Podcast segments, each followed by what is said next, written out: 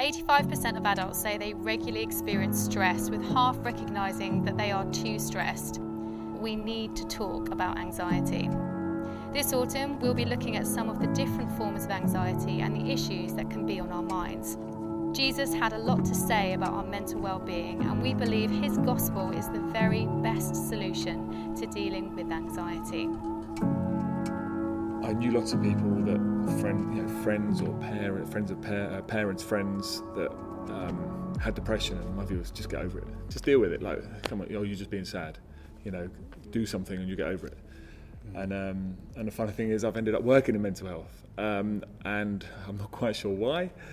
But recently, I've I've been struggling with depression. I've um, isolated myself. So really strange for me would be you know I've turned off I turned off the other week phones, social media, um, and just hid away in my room. Um, I hid away from my family, my friends. I was tired. I was I wasn't exercising, I, and I was depressed. And I and I still am carrying that feeling there, definitely. Um, but it's been really hard to to say that Yeah. um, for me.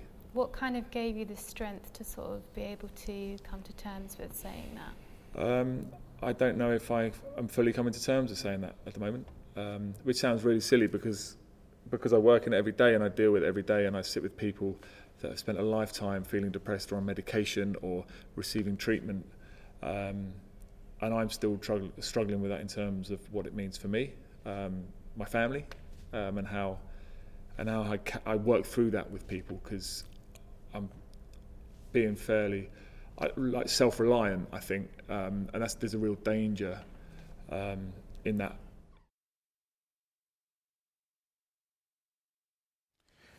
Hey everyone, my, my name is Toby Ford Weston. I'm one of the leaders here at Emmanuel. Uh, so good to see you. Um, we are continuing on in our On Your Mind series, um, looking at anxiety. Um, uh, recently, we've, we've lo- looked at uh, body image on your mind, mental health on your mind, sex on your mind, suicide on your mind, and last week uh, we looked at Brexit on your mind. Uh, today, we are looking at the number one mental health issue in the world, and that is the issue of depression. Of depression. Uh, I say it's the number one mental health issue in the world because over 300 million people in the world uh, say that they suffer from it. Uh, drilling down closer to home within the UK, um, one in five people say that they have suffered with depression or anxiety. Uh, when you look at the statistics in relation to the number of prescriptions for antidepressant, antidepressants, in 1991 there were 9 million prescriptions. In 2012, there were 47 million prescriptions. In 2016, there were 64 million prescriptions. And those figures are on the rise. Uh, closer to home in, in Brighton, our, our great city, a city known for being uh, a joyous city, uh, a city known for being very free spirited. Uh, when we look at the statistics um, on depression, um, it makes for interesting reading. Uh, when we look at uh, the number of patients reporting depression across the UK, that figure was 12.4%. In Brighton, that number is 15.5%, above the national average. When we look at and drill down further and look at the numbers that are on a GP register for depression, across the UK, it's 7.3%. In Brighton, it's 8.6%. Again, above the, above the national average. There are seven types of depression. Uh, there are more, but the major types of depression are atypical depression, major depressive disorder, persistent depressive disorder, bipolar depression, postpartum depression, premenstrual dysphoric disorder, and seasonal affectiveness disorder. The Bible actually has actually a, a lot to say about depression, although it doesn't so much use those terms that we have sort of come to know uh, medically. But depression is actually one of the Bible's major themes. Uh, therefore, if you are struggling with depression or going through a dark season, uh, this book really is your friend. And one of the places that we see this clearest, certainly over and over and over again, is in the book of the Psalms. So, what we're going to be doing is we're going to be uh, looking at Psalm 42 and looking at what it has to say to us in relation to depression. Our, the psalmist is going through a major depressive episode. And uh, again, while he doesn't use the, the terminology, he, he describes depression in two ways in terms of a drought and in terms of drowning. And I wonder if, as we read through that, you'll be able to identify those themes. But we're going to read the psalm together. It should come up on the screens. It's Psalm 42 by the sons of Korah. Psalm 42 As a deer pants for flowing streams, so pants my soul for you, O God. My soul thirsts for God, for the living God. When shall I come and appear before God? My tears have been my food day and night. And while they say to me all long, Where is your God? These things I will remember as I pour out my soul. How I would go through the throng and lead them in procession to the house of God, with glad shouts and songs of praise, a multitude keeping festival. Why are you so downcast, O my soul? And why are you in turmoil within me? Hope in God, for I shall again praise him, my salvation and my God. My soul is cast down within me. Therefore I remember you from the land of Jordan and of Hermon, from Mount Mizar.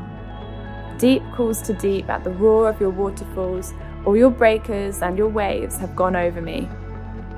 By day, the Lord commands his steadfast love, and at night, his song is with me, a prayer to the God of my life.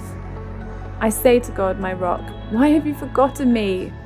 Why do I go mourning because of the oppression of the enemy? As with a deadly wound in my bones, my adversaries taunt me while they say to me all day long, Where is your God? Why are you cast down, O my soul? And why are you in turmoil within me? Hope in God, for I shall again praise him my salvation and my God. Heavenly Father, I just thank you for your Son Jesus. I pray by the power of your Holy Spirit we would see the light of the world even from a place of darkness. Holy Spirit, we ask that you'd be powerfully amongst us and bring about light and freedom. In Jesus' name, amen. Amen. What we've uh, just read is a, a psalm, and uh, the, the, the, word psalm literally means song. Uh, so the book of Psalms is actually a collection of 150 songs right in the heart of the Bible, in the center of the Bible. And traditionally, the way the Psalms would have been uh, kind of used in, is in corporate worship. Uh, just as we sung earlier, a couple of songs, so too uh, the people in the time of Jesus and before uh, would have sung literally sung the Psalms as worship to God. Whole Psalms, line by line. That, that was what would have been uh, very, very common. Very common. But what is unusual about this psalm is that there are some verses that are a bit unusual. I don't know if you noticed some of the verses that we read that you might think, hang on a second, that's supposed to be sung in, in worship to God? Uh, for example, in verse 10 it says this as with a deadly wound in my bones, my adversaries taunt me, while they say to me all day long, Where is your God? This is meant to be sung in corporate worship. Another translation says this like the crushing of my bones, my enemies taunt me. Let's be honest. This is no once in Royal David City. Uh, this is strange. This is strange. It's not, it's not very encouraging, it would seem. Uh, the reality is, um, so often uh, here, we, we have prayer meetings. We have one on, a, uh, on this Wednesday coming at 7.30 in this very room. And at our prayer meetings, we come and we, we, we pray and we, we sing to Jesus. We, we sing to God. But if you were to um, at the prayer, well, one of my favorite things within the prayer meeting is when someone from the congregation just kind of spontaneously starts a song and the rest of the congregation sort of join in and it's just it's a beautiful moment but if at the prayer meeting uh, this uh, wednesday you were to start the song like the crushing of my bones. I said the crushing. Yes, the crushing of my bones. My enemies, hallelujah, my enemies taunt me. I'm not going to come with you. I'm not going to sing along. I don't think anyone here would. It's, it's not very encouraging. I'm going to be um, a, a, father, God willing, in, in, January. And if my son, when he's a bit older, um, walked around our house and, as a lullaby, said, uh, uh, Daddy, like the crushing of my bones, my enemies taunt me, I think I call the police. That's the reality. It doesn't seem very encouraging, but the truth is, it is so encouraging. I'm so glad verses like this are in the Bible, and many of them too. Uh, because this, this psalmist is going through a severe depressive episode. He describes it, again, in two ways. He describes it as drought. As drought. There's a, there's a lack. Perhaps you um, know someone um, that has gone through depression or is going through depression. Perhaps you've said, What does it feel like? Tell me about what's going on. Uh, perhaps they would have said, It's just, I just want to feel I just want to feel something, I want to feel. It's a drought, it's a lack. Our psalmist says this he said, My soul thirsts. It's a drought, a lack. But it's not only in terms of a, a drought he describes the feel of depression, he, he also describes it as, as drowning. Uh, drowning in sorrow upon sorrow upon sorrow. That's what the experience can feel like. Our, our, psalmist puts it like this in verse 7 Deep calls to deep at the roar of your waterfalls. All your breakers and waves have gone over me. He, he, feels like, he feels like God has left him. But there's a question that would be right to ask. Well, hang on a second. I thought if you became a Christian, that you were supposed to be really joyful and happy. Right? You put your faith in Jesus, and then all of a sudden, kind of like on your bad day, it's supposed to be kind of maybe an 8 out of 10 on the joy scale on a bad day, but you're supposed to be really happy. That's a really important question. And let me answer it by, by saying this. Uh, in this life, the Christian life is not uninterrupted brightness. There are uh, times, if you believe in Jesus, where you will know the shining of God's face. But there are also times when you'll know the hiding of God's face. You will know Jesus leads you by green pastures and by streams of water. But you will also know Jesus leads you through the valley of the shadow of death. Therefore, if you're a Christian here and you struggle with depression, let me say this it is not a slight on your faith. It's not, it's not necessarily that you are weaker or that you have done anything particularly wrong. Some of, some of the greats have struggled with depression modern day hero of, of mine, American pastor and theologian John Piper. He struggles with depression. Uh, what's unique about his case is for the last 30 or 40 years, he has preached about the joy of God. God is most glorified in us as we are most satisfied in him. It's one of his famous sort of phrases. He calls himself a Christian hedonist pursuing joy in Jesus, struggles with depression openly. Augustine struggled with depression. Prince of Preachers, one of the all time greats, Charles Haddon Spurgeon, he struggled with depression. He had a number of health issues, but uh, on depression, he, he said it was his, quote, worst feature. When referencing his depression, he says this My spirits were sunken so low that I could weep by the hour like a child, and yet I knew not what I wept for. The Christian life is not, not uninterrupted brightness, not in this life. But it seems like there was a time when it was. In the beginning, God created our first parents, Adam and Eve. He placed them in a garden. And God seemed to sort of dwell in that garden with them. And God, the Bible says, is light. And in him there is no darkness. So that garden was full of light. But our first parents, Adam and Eve, rather than choose the light, uh, they chose darkness. In Genesis chapter 3, we see they chose sin. And darkness entered the, the human existence and has infected and affected all things. this darkness was never, was never meant to be there. And, the truth is that a life that continues in this inherited trajectory of choosing the darkness over the light, over God's provision of light, Jesus Christ, only ends in more darkness. Even outer darkness.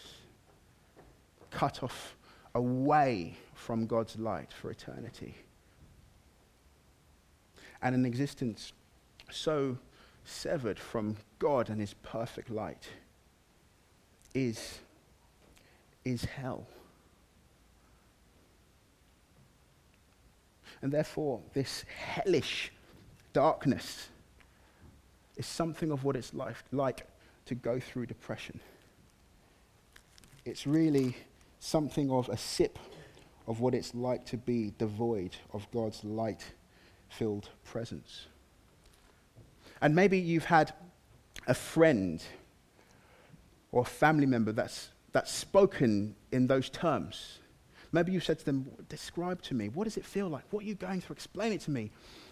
They've, maybe they've said something like, It's, it's like hell. It's, it's hell, this. And the reality is, if you are supporting a friend or family member with depression, it's important to let them speak like that. It's important to give them space. Our, our psalmist speaks like that. He does.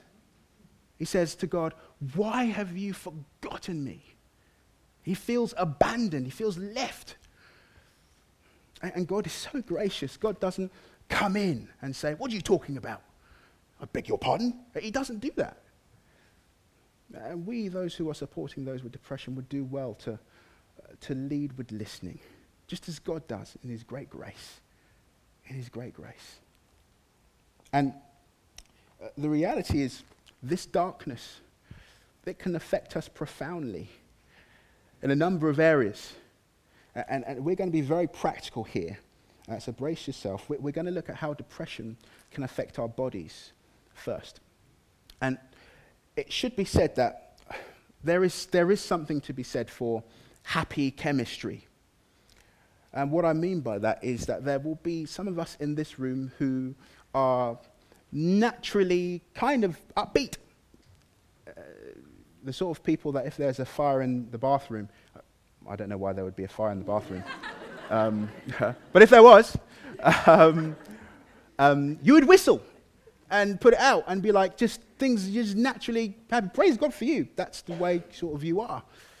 And there will be some people that are sort of the glass half empty kind of people uh, who naturally don't so much see the bright side. And, and that's just, we would be naive, I think, if we didn't sort of recognize that. That's a reality of, of life.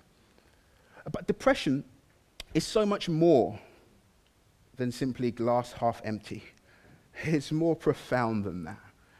A depression can be a, a chemical imbalance in the brain, it really can. And in those instances, it is important to, to seek medical attention. You know, the Bible is not against doctors or medicine.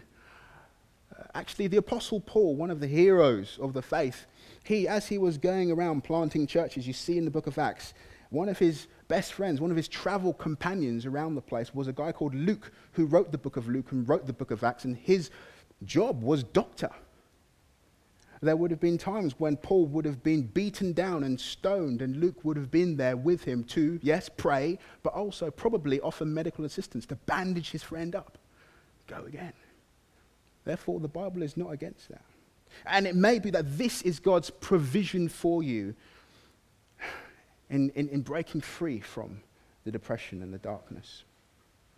But while, while it can be that, and, and there are other contributing factors, or it may be just these factors, these very practical factors that I will list, but they are really important in terms of our mental health and also in terms specifically of depression. Factors such as poor diet, isolation, lack of exercise, unhelpful sleep patterns, alcohol consumptions, and side effects to other medications. And the Bible actually speaks into basically all of those. Uh, so we see in Proverbs chapter 25, it talks about uh, the importance of not eating too much unhealthy food. In Ephesians 5, it talks about not getting drunk with wine. 1 Timothy chapter 4 talks about physical exercise having some value. Psalm chapter 5, verse 3 says this in relation to sleep patterns. It says, In the morning you hear my voice. In the morning I prepare a sacrifice for you and watch. This means this chap is rising early in the morning, which would imply that he's going to bed at a reasonable time. In, in the very psalm that we've read, he says uh, in verse 4, in relation to isolation and community, our psalmist says, These things I remember as I pour out my soul, how I would go to the, with the throng and lead them in the procession to the house of God. The throng, the, the house of God. What's he talking about here? He's talking about this. He's talking about the people of God, the church. Our psalmist, in his season of great depression, says, The thing that cheered me up, thing that gave me great cheer, is going to a small group. It's going to church. It's going to the prayer meeting on Wednesday at 7:30. Being amongst the people of God. It was something of a lifeline for him. And uh, the reality is this that we, you and me, all of us, we, we all need community. None of us was meant to be in isolation. I mean, there are amongst us introverts and extroverts, to be sure, and those are real things and, and good. Both are good. But regardless of that, we all need community. Even God Himself is community Father, Son, Holy Spirit. For this psalmist, this really was a lifeline. And if you are supporting a friend or family member in depression, being community to them, bringing it to them, may be the best way you can serve a person in this situation. Something so simple, it sounds very unspiritual, but I tell you, it's spiritual. Offering to take them for a walk. That could be another lifeline for them. Just a 15 minute, just walk, getting them out of the house. Practical help. That is very spiritual and that is doing community together. I mentioned as well uh, side effects from other medication. Um, lots of combinations of medications, uh, and lots of medications will say a side effect uh, can be depression. Um, a very common one is the contraceptive pill. Um, it's a common, common symptom is, uh, is depression. And so again, if you are struggling in this way, you may want to consider that and review that as well, being very practical. But now we, we stay with the body, but moving more to what we put into our body. I'm, I'm talking about more mentally and, and the battle of the mind, if you like. This is an important battleground when it comes to depression. Uh, so let me ask this What music are you listening to? What TV programs are you watching? What books are you reading? What are you watching on Netflix? What's in your favorites? Is it dark? Because the reality is, these things may be contributing factors to depression, may even be the cause, who knows? What's your relationship like with social media?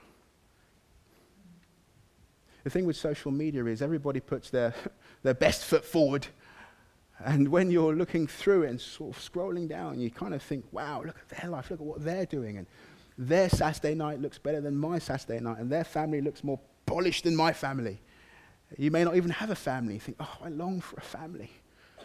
And your relationship with that could lead to um, uh, feelings of discontentment, sadness, maybe even depression. For constantly sort of putting that in our, into our minds, into our heads. What about this one?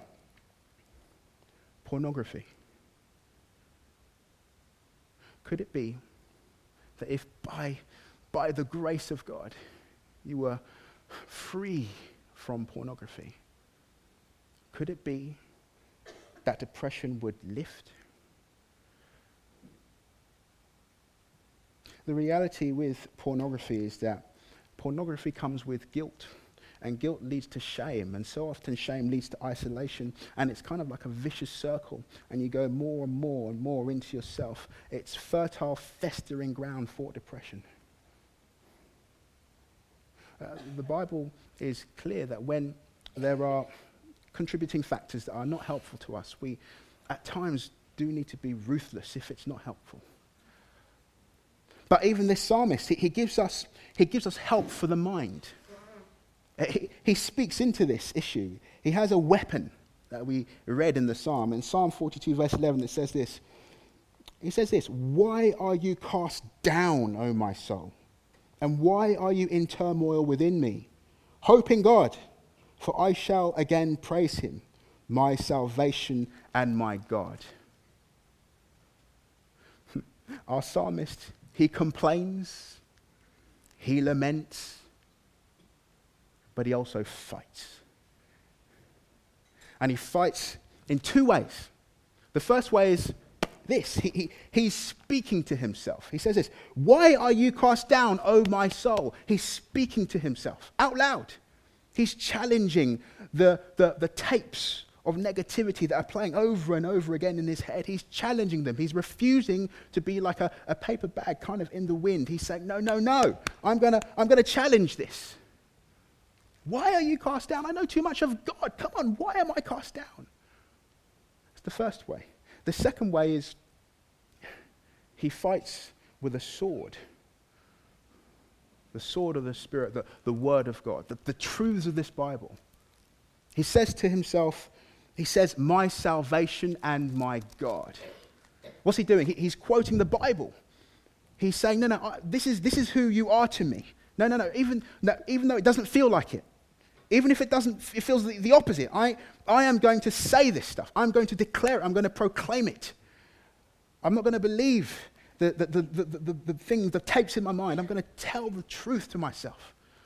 Uh, this is actually the chorus of the song. He, he says it twice, which would imply to me that this is something that we, we would do well to do on a regular basis, whether it's in prayer or however you choose to do it, but to, to, to get the word of God in us and to, to proclaim over ourselves. A great preacher of old, Martyn Lloyd-Jones, puts it like this. He says, I mean, I can't put it better. He says, Have you realized that most of your unhappiness in life is due to the fact that you are listening to yourself instead of talking to yourself? Take those thoughts that come to you the moment you wake up in the morning. You have not originated them, but they start talking to you. They bring back the problem of yesterday. Somebody is talking. Who is talking to you?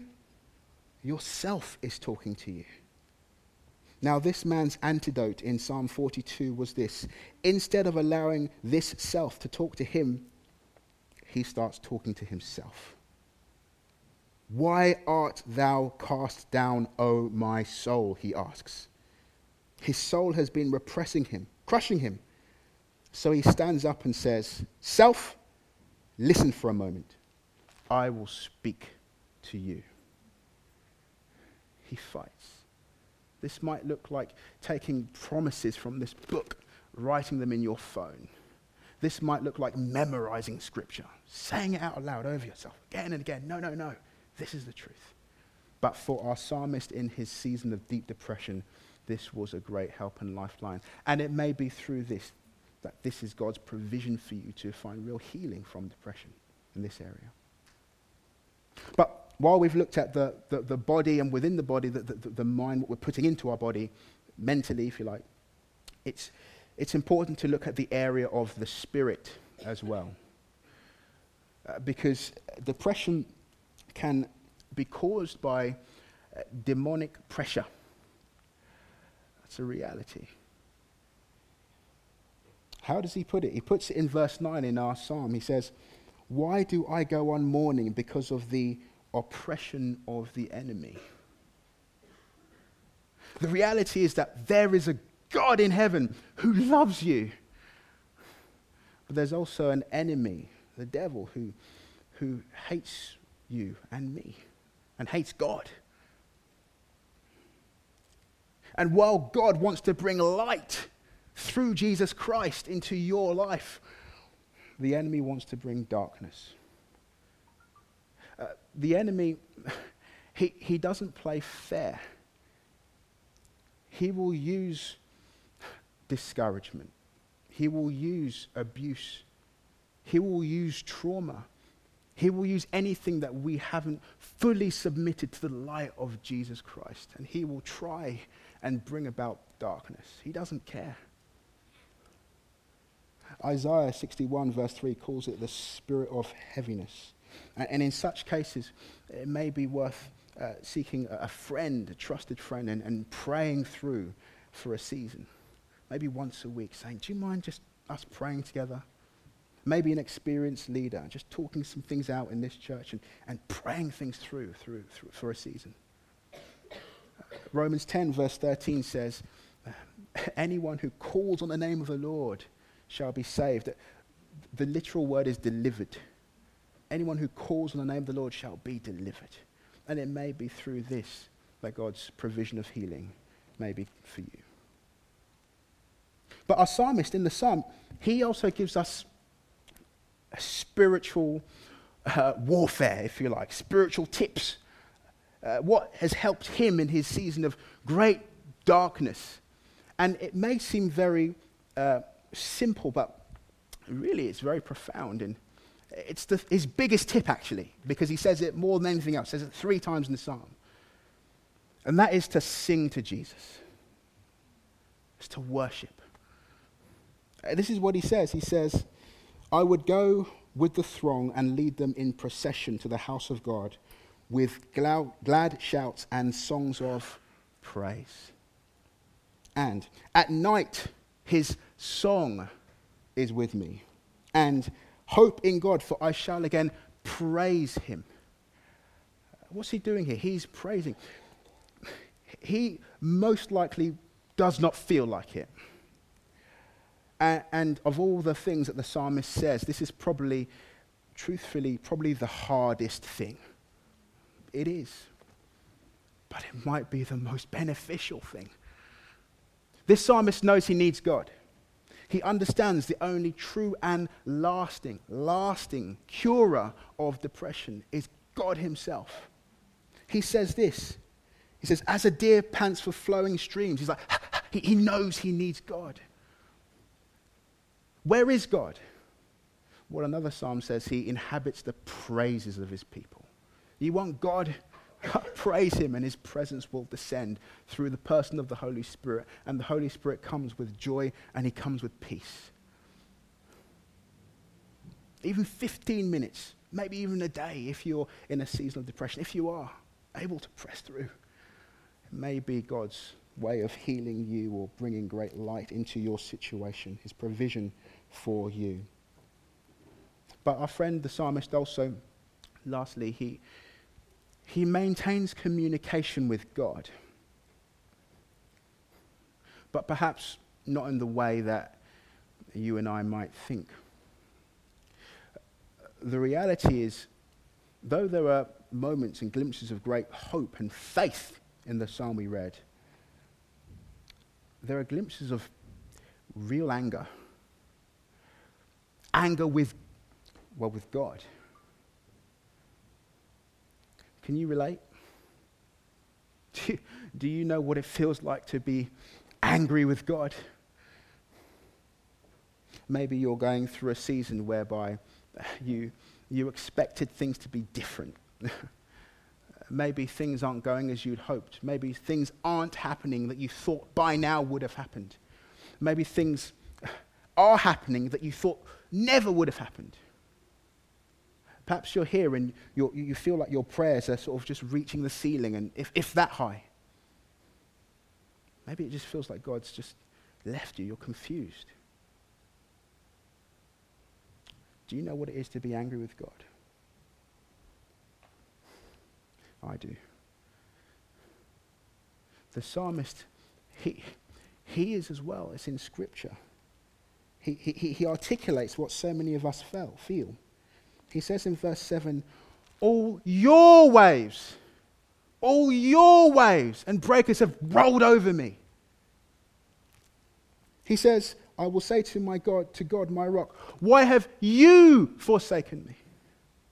He says, Why? Why do I go on mourning because of the oppression of the enemy? He is angry with God. I love the Bible, it's so raw and real.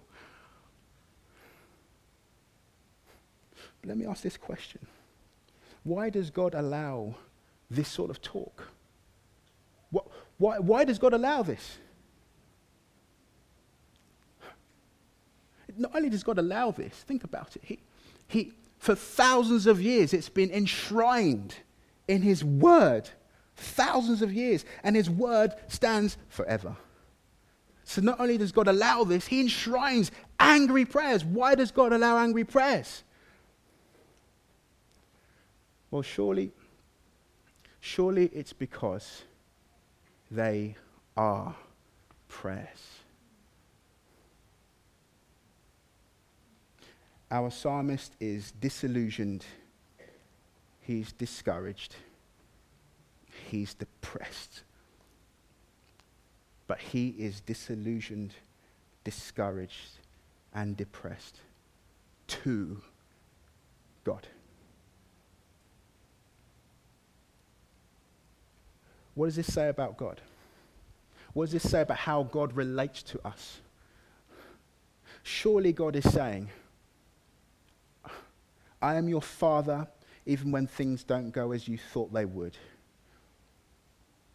I am your father even though you don't say things exactly as you should all the time to me. I am your father even in the darkness through Jesus Christ. I am your father. And you may have done all else. You may have done everything you may have done everything in this psalm repeatedly, year after year, and you may still be in bed under the covers, darkness all around, not wanting to leave the house. You may have done all and still be in that position. And all that's left to do is what Psalm 37 does, which is wait on the Lord. Wait on Him. Lord, I'm waiting for you. Lord, I'm waiting for you. I need you. You will break through for me. You may be in that position, in bed, under the covers darkness all around, and you may, you may be tempted to think, I'm useless. I'm pathetic. I'm not offering much to God right now. Well, the truth is, you never did. Jesus was the offering to God on your behalf. And Jesus comes when you're in bed under the covers, not wanting to leave. And I tell you, he stands at the foot of the bed. And do you know what he does? He prays for you. Friends, we, we mourn, but we don't mourn as those with no hope. And Jesus would do so much more than that for us. Jesus would go to, Jesus, let me say this, one of his titles one of his titles is Man of Sorrows. And the Bible says about Jesus, he was acquainted with grief, which means he, he knew grief. He understood grief. He understood the darkness. Jesus, for us, would go to the darkest place of all. He would go to the shadow of the cross. where in that place he endured what some called the dark night of the soul, saying, Now is my soul troubled. And this darkness that Jesus experienced, it seemed to be so intense that it kind of seems to have broken out over the land, even affecting the, the, cosmos, the, cosmos, the, the, the sky and the, the clouds. It says in Mark 15, and there was darkness over the whole land from the sixth hour until the ninth hour.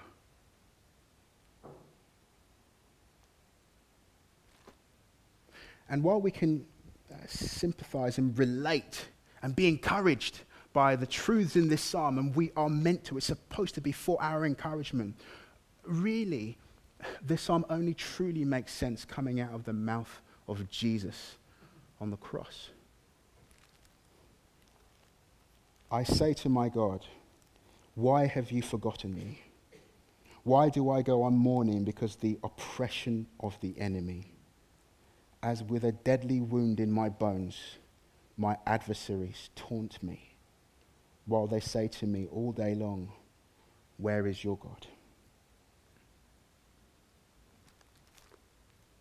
And there are some phrases in this psalm that just are so familiar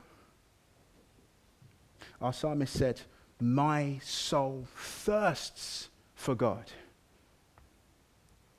While on the cross, Jesus said, I thirst.